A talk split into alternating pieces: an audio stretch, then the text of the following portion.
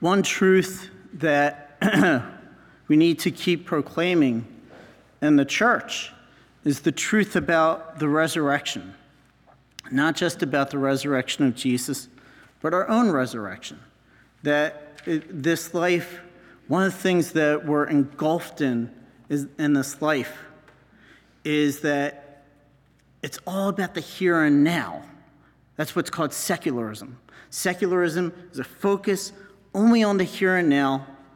Get whatever you can get, get as much as you can get right here of all the material, of all the pleasures in the world, and you'll be happy.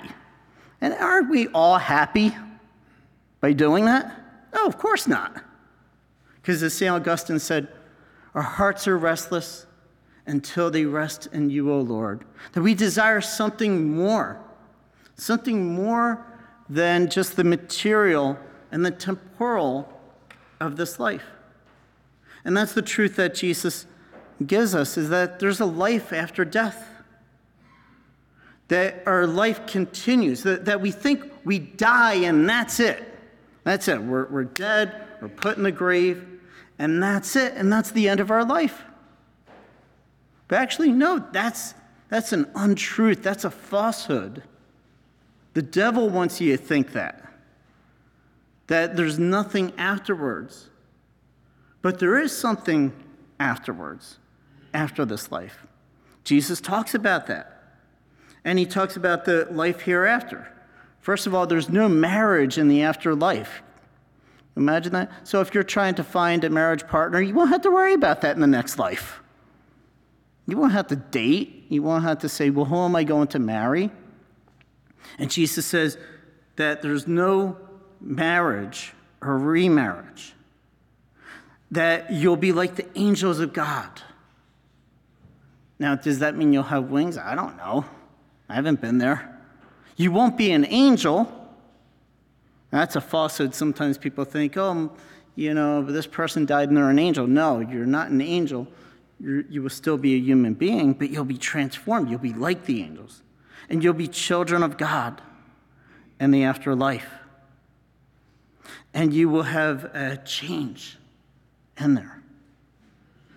And so, if the afterlife, if it's a reality, then how should we live in this life to get there to rise from the dead? You see in the Old Testament reading today in Maccabees, King Antiochus, where King Antiochus, where he persecuted the Jewish people, he desecrated their temple, he committed abominations, he was killing people left and right, men, women, and children, for holding on to their ancestral laws. And the thing is, sometimes we think that persecutors get away with it, that there's no recompense to their actions, there's no justice. Sometimes we think that it's all injustice in this life. But there is justice, because you see King Antiochus at the end of his life. His conscience gets to him, and he sees all the destruction that he did and he sees all of his labors were in vain against the Jewish people. That they rebuilt the temple, they rededicated the temple. That's, that's Hanukkah. The, the feast of Hanukkah was the rededication of the temple, in which they did not have enough oil for the menorah lamps. And the oil stay and the lamps stay lit for eight days without sufficient oil. That's what Hanukkah means. That's why the, the lighting of a menorah on Hanukkah. And so the people rededicated the temple that was desecrated. And King Antiochus had to live with his conscience. I think one of the worst things, one of the worst persecutions, is not a physical persecution that we can endure. Rather, it's a persecution of our conscience. Persecution of knowing Maybe that we have done something wrong and our conscience eats away at us. You can use all kinds of euphemisms to try to justify your sin and your actions, but your conscience will still speak the truth to you. You can't go against your conscience. And if you try to, you're going to have an internal war inside yourself with your conscience. And so that's why the call of the gospel is to do what you can in this life to live a good life. Don't just focus on the here and the now, secularism. Focus on the sacred, focus on the things that really matter in life. If you need to forgive someone, forgive them now. Don't wait. You may not have the time to wait. Forgive as God is forgiving you. And do good works, do good deeds, pray now. Because we, we don't know when that time will come, like King Antiochus, he did not know, and all of a sudden it came. And it comes to each and every one of us. So that's why the, the Lord wants us to focus on the things of heaven, on the things of eternity, and to do what we can in this life to try to merit all we can for eternity. To try to live good lives, to repent, keep on repenting of our sins, to do good for others, to pray for others, to be selfless, to give of ourselves, to preach and evangelize the good news of the gospel. That that's what our Lord calls us to do, to, to practice the, the metaphysical. That means the virtues, the virtues.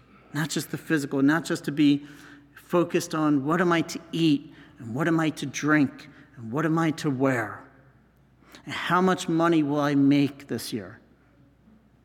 And all the focus on the here and the now. Think of how much energy we put into the here and now and how little energy we put into the life hereafter. That really we should put more energy into the life hereafter. And yes, we need to take care of the here and now, but not be obsessed with it in excess. Which a lot of people's lives are in just in excess of the here and now. Look forward to that heavenly reward. Look forward to the afterlife, the resurrection that our Lord Jesus Christ gives to each and every one as their deeds deserve. If their deeds deserve it, then we will have the resurrection of eternal life in heaven with God. If our deeds don't deserve it, we may have to go through a purification in purgatory. Or if our deeds really don't deserve it, we may be without God for eternity. To do what you can now while you still have the time in your life to live for God and live for one another. Are you a Marian helper? Join our Spiritual Benefit Society and start sharing in the graces of all the daily masses prayers, and good works of Marian priests and brothers all over the world. Sign up is free and easy. Simply visit micprayers.org. That's micprayers.org. Thank you, and God bless you. Please follow or subscribe to this podcast to receive the latest episodes and updates. If you have been blessed by this podcast, I invite you to leave a review. Reviews greatly improve our podcast ranking and will help spread this podcast to other people throughout the world. Are you enjoying this podcast? I invite you to listen to more shows brought to you by the Marian Fathers of the Immaculate Conception. Join us daily for enriching spiritual content, which will help you on your journey with Jesus Christ. Simply visit DivineMercyPlus.org for a complete list of our shows. That's DivineMercyPlus.org. Are you a Marian helper? Join our Spiritual Benefit Society and start sharing in the graces of all the daily masses, prayers, and good works of Marian priests and brothers all over the world. Sign up is free and easy. Simply visit micprayers.org. That's micprayers.org Thank you, and God bless you.